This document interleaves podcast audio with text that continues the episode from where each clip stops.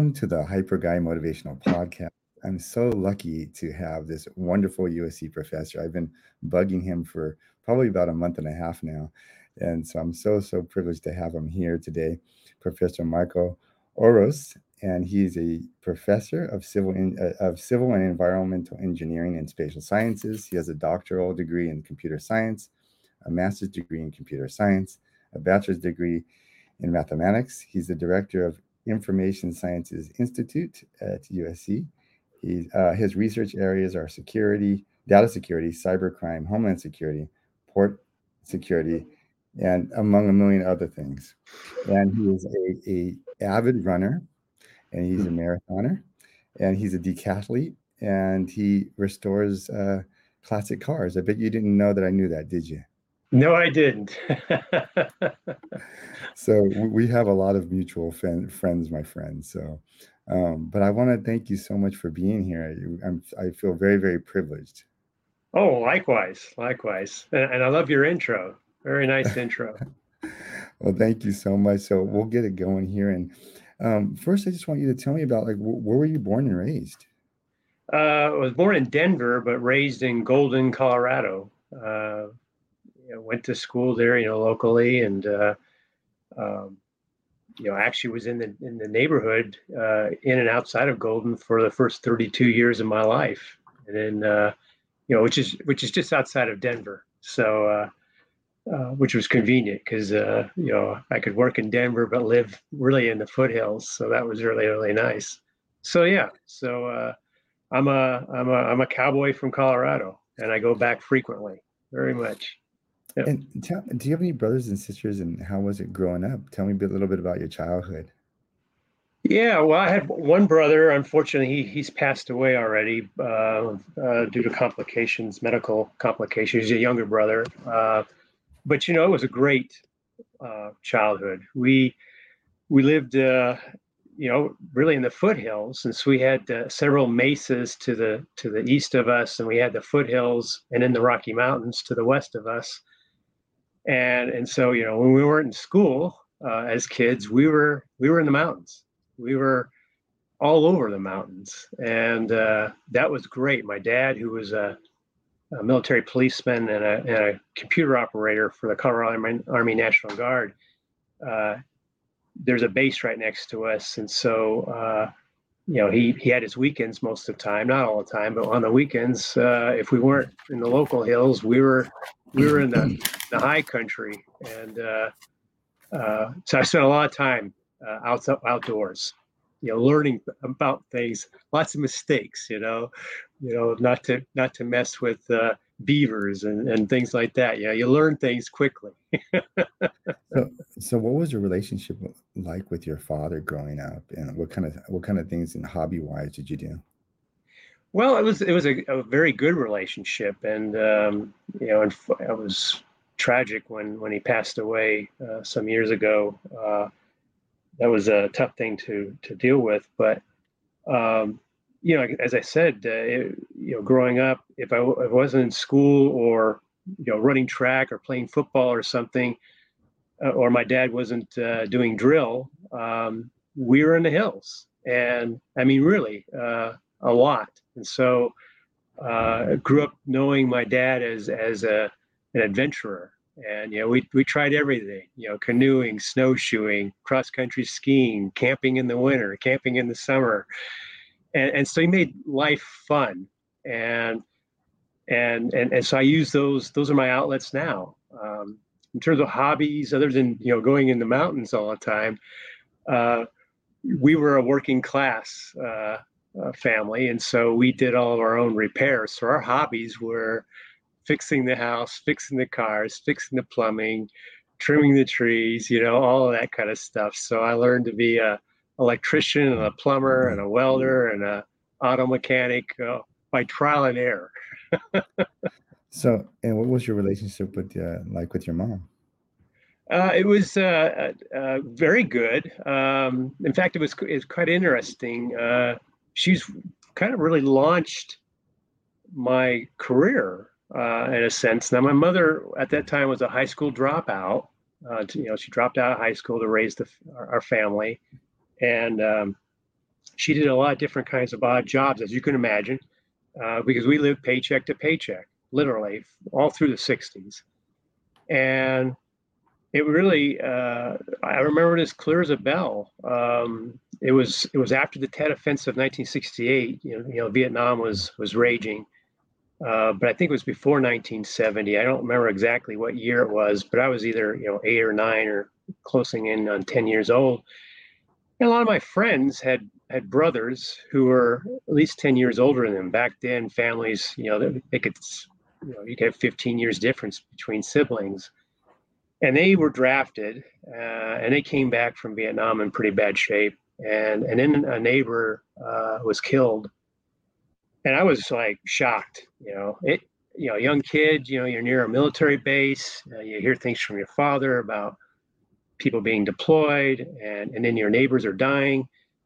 And and I was I was very patriotic back then, even as I am now. But I was like, whoa, you know, I could be drafted. And so my mother, just out of the blue, said, "Well, if you want to control your life, you got to defer that that that drafting." I was thinking about draftment, you know, back when I was like eight, right? I was scared to death, and she says, "Well, you can defer it and and and have more control uh, over over your destiny if you go to college.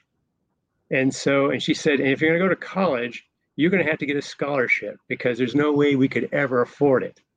You know, now this is you know 10 years before I'd even be starting college, but that launched it, Martin. That you know, my mom launched the direction I'm going. She probably didn't know it at the time, and she may not even know it now, uh, but she did But that you know profound statement. And and that really launched everything you know and it's been a series of tripping but tripping forward ever since. Yeah. So, that, yeah. I, I i love that story because she gave she told you hey we're not going to be able to afford this.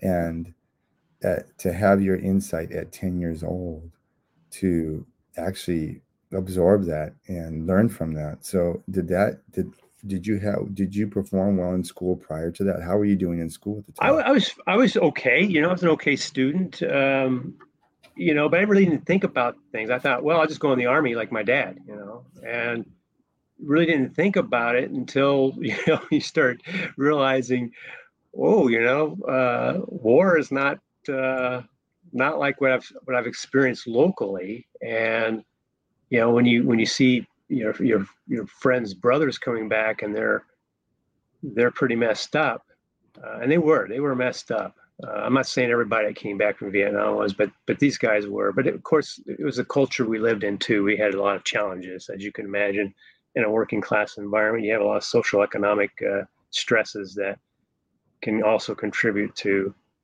difficulties. But when when a neighbor's son, who you you know you grew up watching you know, races his 54 Chevy out in the field, you know, figure eight racing, and he's gone. Um, that's a shocker. That woke me up. Yeah. And so then after that, I was really focused, razor focused on getting to college and getting a scholarship. And yep. and how how was your dad in that process? I mean, how did your dad and mom get through those struggles when you were younger? Do you remember some of those experiences? You know, getting like you said, the struggle that you had to go through every day. Well, they were supportive, uh, particularly because uh, at, at that point when I realized, you know, I want to go to college, you know, and I still had you know nine years or so to to get there. Um, they they supported. Uh, I was going I was going to go and become a commercial artist, you know, because I, I could draw. I love drawing, and, I was I was okay uh, illustrator, uh, you know, at least in my humble opinion, and and I thought, okay, I'll, you know, either athletics or an art or art scholarship because I was I was a runner even back then. I, I knew I, I I was a pretty pretty decent runner, and so that's what I focused on, and they were very supportive of that. So when I after uh, sixth grade, we went into what then was called junior high, uh, which was a three-year uh, effort, not not not like middle school today, which is only two. And so in seventh grade, I was already uh, entering sports, and so my my parents uh, tolerated that, and and especially in high school, because in high school, you know, the weekends are full of sporting events, as, as you know. Sundays generally were, were open, but but Saturdays you could pretty much, you know, count on it being, you know, full. And and yet, you know, my parents, who like to go in the mountains all the time, tolerated that. You know, we worked around that because they knew I was trying to get get to, uh, you know, get out of high school, get in, get accepted into a college, try to get a scholarship, etc. So they were very supportive, extremely supportive. Yeah, you know, and when I had off days or I came home a bit down because uh, you know, uh, exam didn't go well, they were there to say, look, you know, shake it off. Let's let's you know pick it up t- tomorrow. You know, tomorrow's a, another a new day. So yeah, so, it was very good. So did you did you excel in high school? Yeah. yeah so what sports did you play? Oh, I did, you know, uh, gosh, everything. I did a little football. I did uh, cross country. I did track and field. I did some basketball. I did some wrestling. You know, this all started in junior high and into high school. So I did everything. You know, lettered in this and that, and and you know that looked that looked like that was the direction I was going to go because uh, a certain event occurred in my last year of junior high that pretty much put the kibosh on becoming a an artist, and and that was uh, when when we didn't have an official ceremony going from junior high to high school, but you had to uh, one make sure you, you passed all your your courses, you know, the, the minimum requirements, and you had to get uh, uh, basically you had to pre-register for courses. You know, back then there was no electronic registering; everything's done by paper, right? And and I put on all these art courses and these gym classes, and, and I took the you know the minimum amount of math and history and and, and, uh, and biology, and, and, two professors, professors, two faculty members, uh, Mr. Kendall and Mr. Standard. I remember them well. They refused to sign my my pre-registration sheet. They said, "You're not taking all this stuff. You're going to take this, this, and this." And they were all the you know trigonometry and physics and and advanced biology and and I thought what are you doing you know and and I thought okay you know I need to sign this otherwise I can't get into into high school and, and so my friends who had uh, you know other brothers who were already in high school said don't worry about it sign it because you know at the fall there's you have to re-register anyway you go in the cafeteria you wait in line you go around you sign up for classes get the classes you want there. So I thought, fine, that's what I'll do. So I signed it and they signed it and I'm on my way to high school. Well, of course, high school. I show up and I don't know if it was football or whatever practice I was in, but I was, you know, uh, just not before classes, but you know, you have you know, two or three weeks before school, you get, you know, the preseason and, and, and of course my last name starts with an O. And it turns out the majority of people in my class had last names that were above me in the alphabetical order. And of course, you show up at the cafeteria in alphabetical order. So I was already like going to show up in the afternoon. And of course, I showed up late in the afternoon because of, of practice. And when I got in here, uh, you were right, uh, not a single art class was left. All of the basic math and history classes were signed up in full. And so I had no choice but to take the courses that Mr. Kendall and Mr. Standard insisted that I take. and and in the three years I was in high school, because we went again, high school back then was three years long, I never took a single art course. In fact, I never even went in the art room. I knew where it was, sort of on the campus, but I didn't quite know exactly what it looked like inside because I never got there. And oh, no. and and we laugh. I laugh at it now, but back then, of course, it was a crisis that fall. It was 1976, and and I thought, oh my gosh, my my life is ruined. So I'll just focus on sports. Well, it turned out that Mr. Kendall and Mr. Standard knew something. They saw something because I loved engineering and science, and I excelled in high school. I had straight A's, and and so I, you know, I got to the end of, of the year, uh, you know, uh, senior year, and I had I had choices. I had athletic scholarship choices. I had academic ones, and I had so burned myself out on running and weightlifting and you know everything else, and I had injuries. And I thought, you know, I don't know if I want to do this for my for a living. And I, you know, I could always walk on, and so I took an academic scholarship, and that's what I did. And and it's so just you, been. So you did very well in high school. Yeah, yeah. And you got a scholarship, and you so you, you what what I guess what did you realize your passion was at that time? Well, I didn't have it formulated yet. Okay, so that's really interesting. You, you know, a lot of people, Martin, have you know this drive. Oh, I want to be a professor. I want to be a business person, or I want to be a professional athlete. Um, I didn't have that. Uh, I think I was more driven by survival. I, I, I, I just, you know, I, I didn't want to. I wanted to have as much choice, flexibility that I could, because I knew, you know, all my friends. They, if they didn't graduate from high school, they barely did, and they were they were pretty locked into you know the life that they were going to live. And there's nothing wrong with being uh, working class believe me all my family are. And you know i have nephews that work in mining operations stuff and it's good it's good work. It's just that i i just i just wanted to try something else. And so survival was you know driven to get into college to do well in college to get a good job afterwards so that I, I would have a career that I could rely on that didn't rely, it didn't require a lot of physical labor where, you know, if you get injured, you're out of luck. You know, I thought my mind, yeah, I can, I can always rely on that. And so that was, that was sort of the driver, but really it really was, you know, survival. And, and so as, as you may, may know, my career has zigzagged a lot you know, there has not been a straight vector here. It's it's been a bunch of tripping forwards, as I, I like to call my my life, of opportunities that came that I tripped over. I just happened to trip on the right side, and I, oh, that's interesting. Let's go after this. And so that's where I'm at. You know. did, did, did you work in college? Yes, I did. Okay, so I did walk on and tried some sporting. Uh, I tried track and field, but I, I still had some problems with my my injuries. So what I did is I, I, I was a full time student. I bowled a lot. I was a bowler, and I worked on cars, and I worked every opportunity I could to generate funds to support my hobbies, which were automobiles old Jeeps. In fact, I, I worked on old Jeeps, and and so you know, Christmas break, I worked.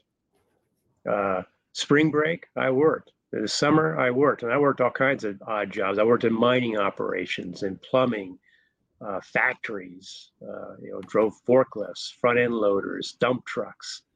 Uh, uh, you know, again, uh, relearned welding. You know, just you know, jobs that that uh, were there and and and jobs I knew I could do and and uh, that's what I did. So I worked to supplement my hobbies and and and dating and everything else. And uh, and then once I graduated in 1983 from the Colorado School of Mines, I uh, after that I've worked full time since. Even through my master's and my PhD program, I worked full time. Wow. Um, yeah, just the work ethic of the working class. Wow, that's amazing. And so you, so you after you got your your your your I guess you, got a bachelor's of science in mathematics, I assume. So I got a BS in what they, they called mathematical engineering. So I'm really I'm an engineer, okay, with with some emphasis on uh, on on the mathematical side of engineering, but you know, for all intents and purposes, uh, mechanical, electrical, civil engineering, uh, mining engineering. I, I've you know geophysical engineering. I have a little little knowledge in all those areas. It's sort of a, again, uh, this idea of, of survival and flexibility, being able to jump into one discipline or another. Well, that that mathematical engineering degree allowed me to do that.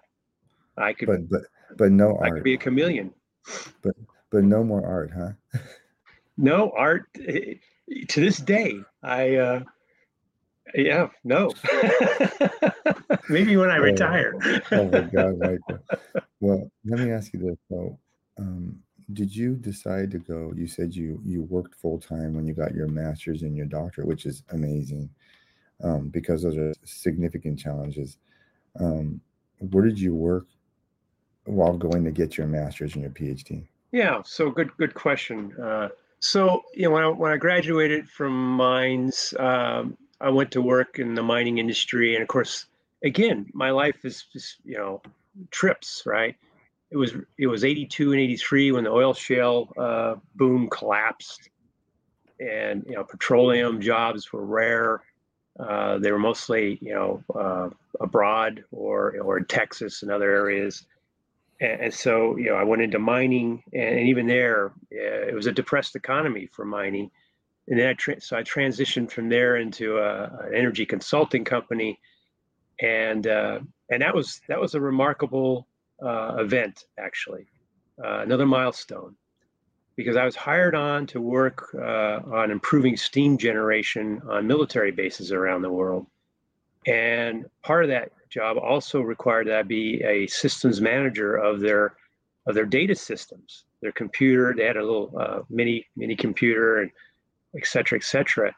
And I had learned how to, you know, develop software when I was at Mines, but that job really led me to believe that I had, to, I came to a point where I thought I wanted to go to the Olympics and run the 800 meters. And, and I thought, okay, I'm at this point. This is about 1986, early 86. And I thought, I've got a shot, I think, but I have to do this full time, right? You know, you, I mean, uh, athletes that go to, to the Olympics, it's it's a full time job. You work to support that that uh, that effort, not the other way around. And and I and I just thought, you know, it's either that or go and and get a master's in computer science because I recognize computer science is the future. I saw it. You know, we were doing everything we did came back to relying on that on that computer, you, whether it was storage or it was computations or even word processing. The very beginnings of word processing were were, were starting to, to, to come out back in the mid 80s. And so I the thing was I hated running the 800 meters. I hated it. I was I was good at it, but I hated it. I hated it. And I thought, why are you going to go down something that you hate that you have a remote possibility of being the best in the world. I was about two two and a half seconds behind, you know, the best in the world, which, you know, you think, oh, it's nothing, but it is something. You know, when you know we're talking 20 yards and or you know 20 meters, and you know that's a lot. And I thought this is stupid, so I gave I gave that up. You know, that pursuit, and I don't regret that at all and and I went. I, I said I'm going to go get that master's. So I applied to uh, University of Colorado and and was accepted.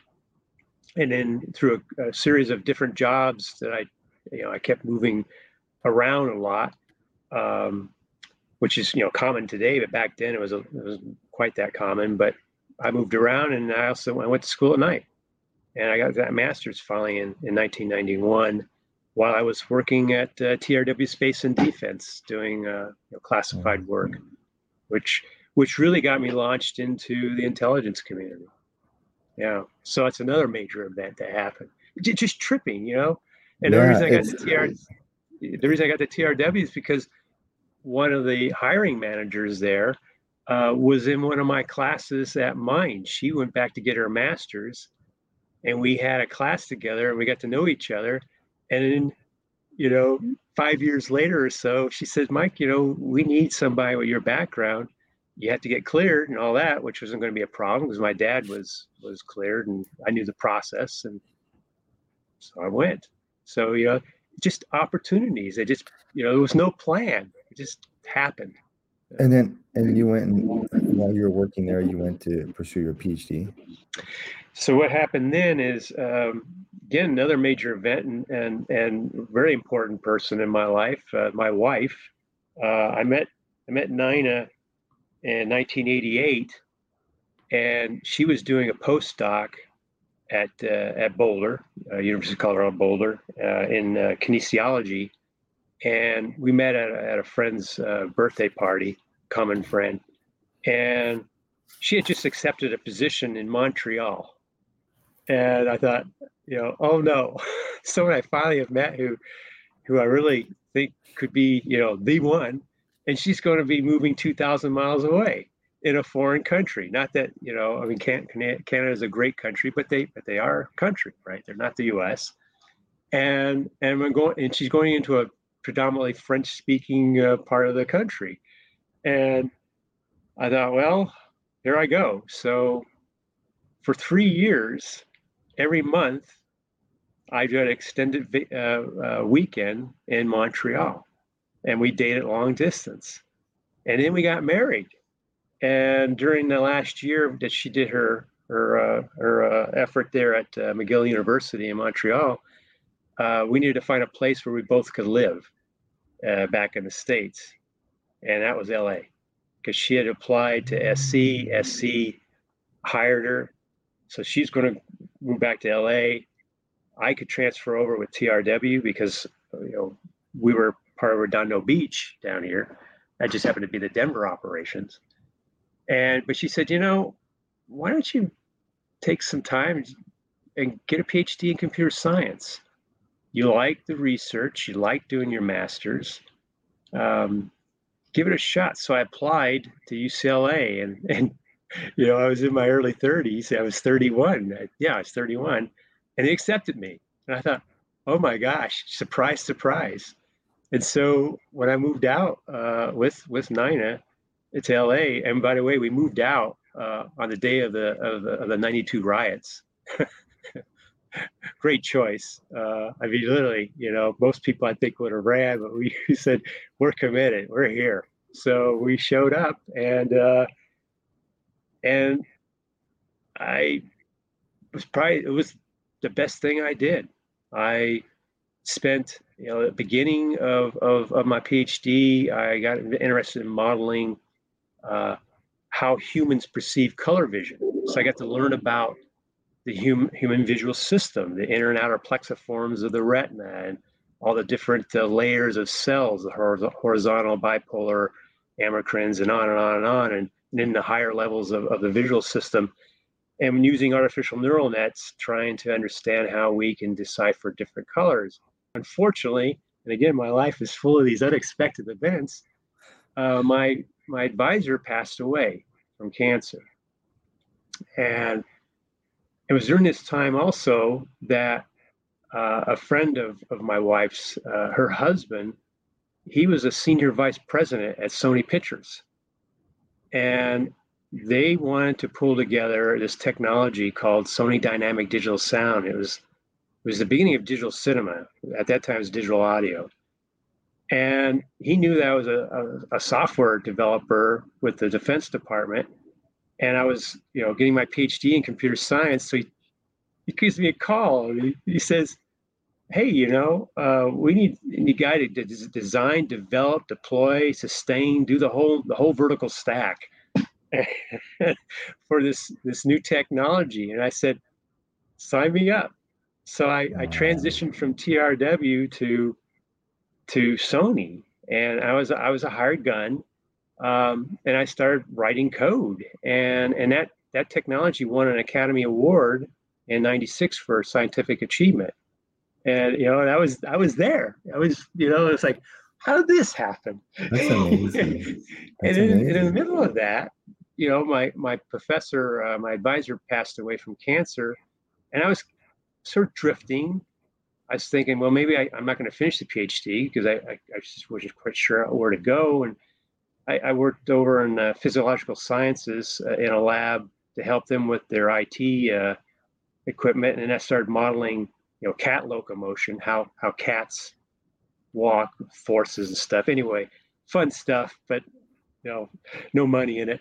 Um, and, and a senior member of the, of the computer science department heard that I was working digital audio in Hollywood, and he had just landed a project funded by NASA and the, and the U.S. Air Force to improve cockpit communications and and other types of mission critical communications during a mission critical event. And what happened was up at Edwards Air Force Base uh, at the NASA Dryden uh, Space Research uh, Aircraft uh, Research Center, the X-31, which is an experimental airframe, crashed.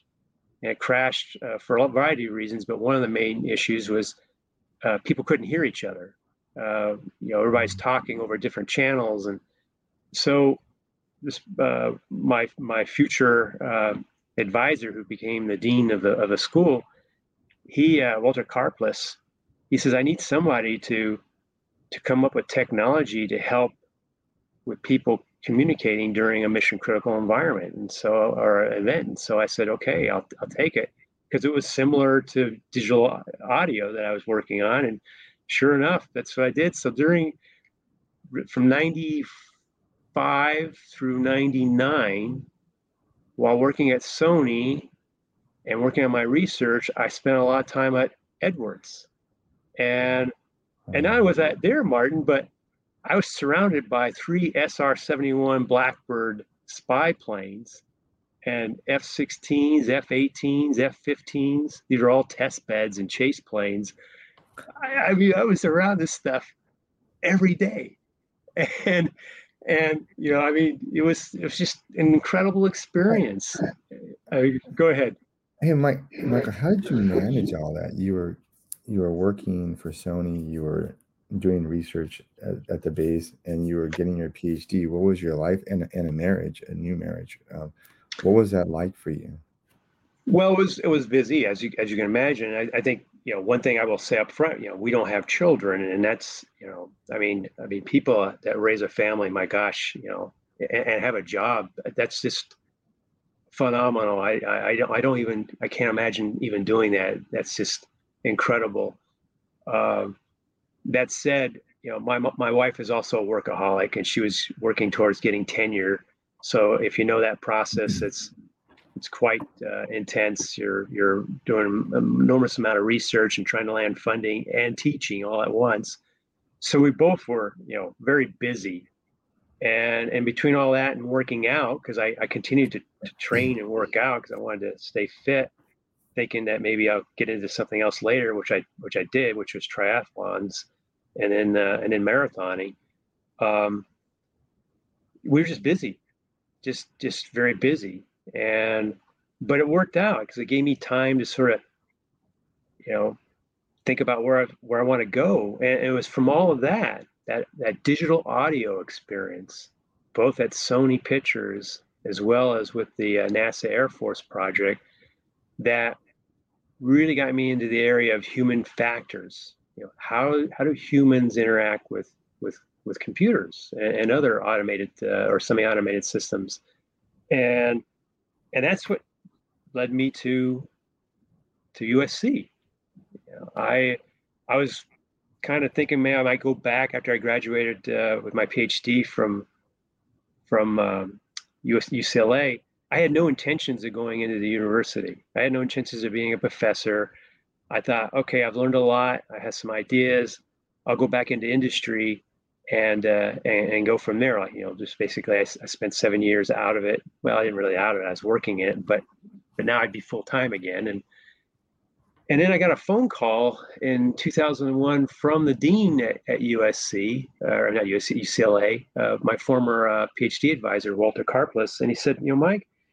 Uh, I know you're, you're you're back in industry. You're still working at Sony, but you're I know you're thinking about going you know back into into the defense industry. You know, either at that point be Northrop or somebody. says, you know, SC has this uh, research institute called the Information Sciences Institute, and they're down in Marina Del Rey, and they're looking for a human factors guy to work on a Marine Corps project. And he says, you know, that it's you. You you know the military. You know, you know, you know human factors. He says, uh, I'll make a phone call and you know so i did. And then that's when i met another significant individual in my life. His name is robert Neches he was my boss at isi until until he finally retired. And and Bob recognized something because uh, he recognized, well, gee, Mike, yeah, you, you're human factors, but but you also have, you know, you can manage, you can run projects, and so I ended up doing less research and a lot more managing projects. But but that was quite an experience because, of course, 9/11 occurred, and then you know we were in Afghanistan, and and then again I'm working with the Marines on on technology to help improve combat efficiency for Marine aviation units. So I was hanging around with. Uh, Harrier gun squadrons. Okay, Harriers, you know, the, the, the, aircraft at that time lifted vertically and land vertically.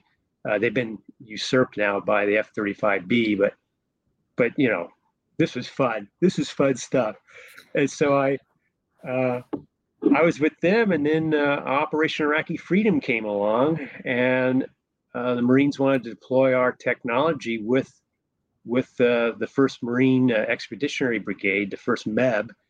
Uh, and so in January of, of 2003, I was on the USS Bonhomme Richard heading to to the Persian Gulf.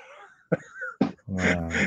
I, I, I, you know, I, you know, no one plans these things, Martin. This just happens, you know. And uh, as I said, I tripped forward, and that was a remarkable experience uh, crossing the Pacific and and watching, uh, you know, air operations and getting to know the infantry who uh, were really the tip of the spear. I mean, they were going to be the first to go in, and you know that experience just I've, I've gotten so much mileage out of that you know since then because it's it's really allowed me to really fit in DoD operations from a researcher's perspective, and so um, you know from there we went to uh, you know I had a NASA project with the uh, space station and the space shuttles. We did that, and then DHS was stood up and a bunch of stuff with the port security and and infrastructure security. Uh, and then then I got into smart grids and you know anyway I can go so, on and so, on and on. so that so that's a good segue. Um, how did how did you? I know that you're into anti-terrorism hmm. um, programs and um, you're doing those kind of you have those kind of specialties. Um, how is it working in that environment, especially with cybercrime stuff? And um, how did you get into that? And um, is it as big of a threat as people talk about? Sure, a good question. Uh, I, I, I got into you know domestic uh, uh, you know homeland security through through USC. Uh, USC was the very fir- had the very first center of, of academic excellence established by the Department of Homeland Security. It was called CREATE, the Center for Risk and Economic Analysis of Terrorism Events, and and they needed uh, you know computer science uh, uh, uh, members to help with with the data and, and, so that's how i really got in just again just happened to be available and thought you know that's an interesting uh, area. I think i'll you know i'll go in and explore it. So that's how i got in it. And because of, of you know isi which is the information sciences institute you know we're a, a fairly well known cybersecurity uh, organization. I mean we've been with with the internet and cyber uh, world since it started, and so it's just it was natural that we would apply cybersecurity uh, uh, research at the center, and and that's where another fella who you and I both know uh, that really helped, and that was Erroll Southers, uh, chief. I call call Erroll chief, and and I know you, you've talked to him in, in the past, and Erroll saw something that really launched another part of me, and that is he saw that I could teach. And so he helped me get guest lecture in his courses as well as his help lecture you know the LAPD and, and other law enforcement on cyber crime and cybersecurity and and and the intel- intelligence uh, community in general uh, and so that's how I got in there. Really, it was Erroll that really helped make that happen. And um, and so, quite ask your second question. You know, how how, how critical is cybersecurity and how how vulnerable we are. And I will say that, you know, it is the number one threat vector, in my opinion. Um, we, um, you know, I'm, I'm actually teaching uh, later tonight, you know, a, a module on cybersecurity and, uh, you know, just just spear phishing alone, phishing and spear phishing alone. Uh, you know, as much as, as as we as users try not to get taken in, it's so easy to. And and then once you know, once they have you, you know, you're you're done. And we have old systems, old SCADA systems. These are systems that interact computer with with physical devices. You know they're vulnerable. You know the internet itself is quite vulnerable although there's been steps to, to strengthen it here and there. But you know we we really you know this is this is a, a warfare. It's a it's a it's a theater. We don't see most people don't see it but it's there and and, and we have i won't call them adversaries we call them competitors who uh you know are going to use everything they can to to uh, to hurt us either economically or or you know from a security perspective or public health uh, perspective. And so and as we become more and more reliant on digital technologies um, that vulnerability just continues to increase. So it, yeah it's it, a challenge is it advancing faster than we can keep up with it good question martin and and in my humble opinion there's there's a curve it's technology and it's growing exponentially. And then there's a curve of where human knowledge is growing and it's not growing exponentially. It's growing barely linearly. It's it's below linear in some cases. We're just we can't stay, we can't keep up. And so the question will be how do we deal with this? Do we use tech against tech? Well, there's all kinds of ethical uh, and moral complications there that that we're going to have to to understand. But um, yeah, it, it's moving so fast, and it's not just our knowledge; it's policies and regulations that govern cyber, the cyber world, and the, you know the cyber physical world. They're not keeping up to date. You know, they're falling quickly behind, and so it's it's a real challenge. It's a growth industry. I mean, if people are listening, want to know, you know, get a job, you know, cyber cyber security is a good place to be. Is, is there any advice you can give somebody? Um, one, how they would get into the, you know, studying this kind of field, and yeah. number two, number two is it's a little farther farther on in terms of the relationship. But the question is, um, what can we do to protect ourselves? Yeah, good, good questions. Well, if if if you want to get a career, have a career in uh, cybersecurity, I mean, you really, uh, you know, take you know math, science, you know, learn about uh, algorithms, you know, how, how things, you know, step-by-step procedures to solving things. Uh, so you can do this in high school, you know, or middle school, even, even better. Uh, if you're already out, there, there are plenty of trade schools and, and, and also uh, universities and, and colleges that offer a, a curriculum for for a cyber degree. You know, you, you can get a two-year degree in, in cybersecurity in many institutions around the country. Uh, so really, you just have to want to do it, and and and you may have to take some prerequisites to, to get in, but you know, really, uh, it's there, and and and it's not like there's, you know, there's no jobs. there's, plenty. Uh, I mean, really, there's just plenty of them. Uh, you just got to you just got to go and do it. Um, you know a PhD in computer science, you know, that's a different approach, but we definitely need more PhDs in computer science. You know, we really do. So, so yeah. So, so you know, what steps to take uh, to prevent? Well, you know, uh, one, you know, never click on URLs or download exe files. I mean, just simple common common sense things. Remind yourself of that every day because we we slip right. We slip into patterns and and a lot of times we we slip into bad habits when it's an emergency you know you get an email from a, an old friend says he's stuck in you know some country and needs you to wire money or something you know you, you you stop stop you know find out what's really going on uh, definitely keep your systems up to date with the latest you know virus detection technologies and i would recommend going uh, up to the Department of Homeland Security to their uh, uh, uh cyber and infrastructure uh, website and just stay in touch with that because it it it announces the latest types of attacks, which ones are occurring most often, etc. Uh, other areas, you know, I know everybody uses a credit card or a debit card for payments. You might want to curtail that. You know, maybe use cash sometimes, because the more you know, every point of sale, that's where you know you use your, your credit card. Uh, that's a vulnerability, and and yeah, you're you're protected, but you know that's information that gets out. You know, behavior, etc. Yeah, I, I would you know another thing too is passwords and usernames you know don't use the same one on every account. Change your username change your passwords make sure they differ and do it often at least with the user or with the passwords. Um, what'll happen if you use it the same username and password for multiple accounts? If one of those accounts is ever um, exposed and the username and password are known now now the uh, the uh, the criminal we'll just call them criminals uh, can use that all other types of accounts. That's called uh, uh, uh,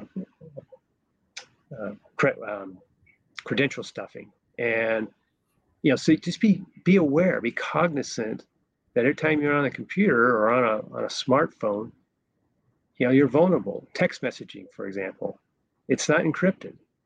So what you say is is open to anybody who's who can get access to that pipeline. Uh, you know, I mean, you know, use HTTPS. Okay, when you go to a website, because at least you know it's an encrypted message. You know, the header is not encrypted, so people know you're you're accessing you know Bank of America, but they don't know what the content of your of your uh, uh, message is. So I mean, just a really simple steps it's, it's it's it's scary. It's scary what people have access to, and um, yeah. I think a lot of us get comfortable and don't realize that they can they can you know they can mine that data and use it against you. Right, right. And, um, yeah, it's, but, it's, taking advantage of behavior. Yeah.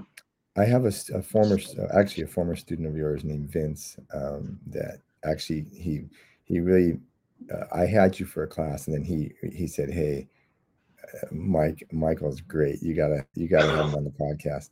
And one of the questions that he had was, um, how do you deal with some of the things you have to see and deal with on the dark web? And maybe you can explain really quickly what the dark web is.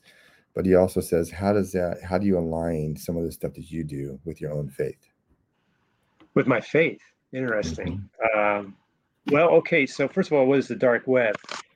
It's it's it's part of the web. It's it's part of the internet. It's just that uh, it's a small area of the internet where most individuals can't get to because one, they don't know the URLs, and two, they don't have a a special web browser that will will you know convert the the URL into the appropriate internet addresses to, in order for you to get to that space. Okay, there's a there's an area there's a domain called .onion and Tor, which is uh, one of those web browsers that allow you to get there. You, you need to really use those to gain entry. Uh, then what you find down there, it's it's pretty much unregulated, right? I mean, it's you know anything goes. Uh, I mean, truly anything goes. I mean, you can buy illegal drugs, you can purchase. Uh, you know, machine guns. Um, yeah, there's there's processes you have to go through, but you know, it's not trivial. But but it can be done. And and you see hate everywhere. There's there's blog after blog after blog of hate and, and filth. And eh, it, it it's demeaning. And and sometimes when i'm i'm teaching in class about how to safely enter the dark web and exit the dark web as part of open source intel, open source intelligence we call OSINT.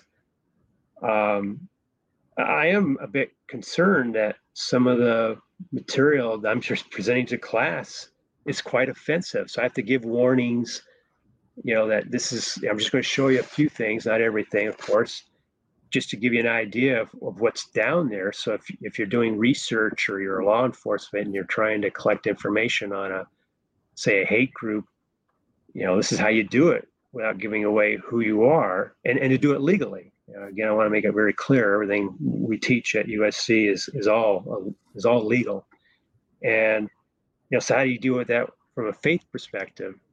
Um, I think you know, Martin. I'm I'm a, I'm a Presbyterian. I uh, my wife and I we go to, we go to church, and uh, you know, life is what it is.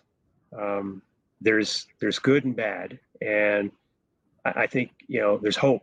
There's always hope. Every time you think things are bleak, you see something. You you run across something that that really gives you hope that you know we're not we're not at the end of times. That we have challenges and difficulties, and yes, there's hate and filth everywhere, especially down the dark web. Uh, but they're still good people, and you know, and even when you when you hear about groups wanting to shut down certain sites, right? Uh, you know, that's encouraging. It means people are are being proactive. They're trying to to to get us back on on a on a, on a you know uh, field where you know we show respect, etc. So that's what drives me. That's what keeps me going. Because otherwise, you know, you can easily get depressed uh, mm-hmm. reading stuff. You know, it's just oh yeah. Well, let me let me ask you this: What would the adult self tell the young Michael in terms of advice in life? Oh, that's a good question, uh, Martin. Uh, I didn't think about that one. Uh, I think I would advise. Uh, I wouldn't change this idea of being flexible to you know to to to maneuver and whatever is is quite interesting. I think I would have advised being a bit more patient at times, and I'll, maybe a little more forgiving. You know, of oneself as and others. You know, maybe you know, I, I not maybe I know uh, that can can weigh on on a person, and it's not healthy. And I would say that, you know, if I had to go back to 1968, you know, when I first was thought about going to college, I say stay true to those beliefs, do the right thing, you know, do the best you can, look for opportunities. And when things don't quite work out the way, way you thought they were going to work out, that's okay. You're going to go down a different pathway, but just keep going because you will get, you will, you will you will find happiness by doing that. But but be patient with with with people. I would tell myself, be a little more patient. Yeah. Uh, yeah, that's great. So. Great advice. Yeah. And I'm gonna I'm gonna ask you a few. Uh, these are my my last seven or eight minutes, so I get to rapid fire you a little okay. bit if you don't mind. I know. Uh, so I know, I know. Uh, you never know what I'm going to ask. Um, again, Vince said to ask you, do you think Lincoln Riley will turn USC around? Oh, uh, yes. I think that was a good hire. Yes.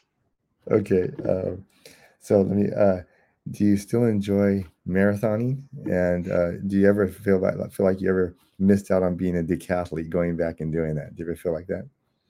Uh, no, I don't have any regrets of decisions going back. I still run marathons, but I will tell you, uh, my feet are starting to hurt some, so I, I may be curtailing that. Uh, so I'll take up swimming. and then, um, what kind of cars are you restoring right now? Uh, well, okay, I, I, just finished working on a friend of mine. Uh, uh, she had a, a 1967 Mercedes-Benz 300 uh, SE Cabriolet. Okay, one of only 700 ever made uh, it has a mechanical fuel injected six cylinder and an air suspension. Okay, air suspension, and and and it was that was that was incredible. I helped get it get it back to running in, in reasonable shape uh, for it to be uh, used in parades. And uh, there's a uh, my dad had a 52 M38. That's a flat fender military jeep that uh, uh, I'm about ready to to start uh, working on to restore back to okay. its original glory. uh, your favorite film? Oh gosh, oh, uh, I, I, there's too many, but I will tell you the one that that comes to mind right now is Brad Pitt in Fury, the Sherman tank. I I I I, I enjoy that film. Um, yeah. Okay, here we go. Um, if you could meet anyone, you know this is going to come. If you could meet anyone in the world. Okay, uh, and, and uh, who would it be, and what would you say to them? Actually, I would like to meet Joe Biden. I, I would like to meet him, and I would like to say, I would actually ask him, uh, not ask him, I would just comment that I think, uh, and I'm a Republican. Um, I think he's doing a pretty good job given a very difficult situation that he's under. And and I said, just hang in there. Uh, I I think I feel for him.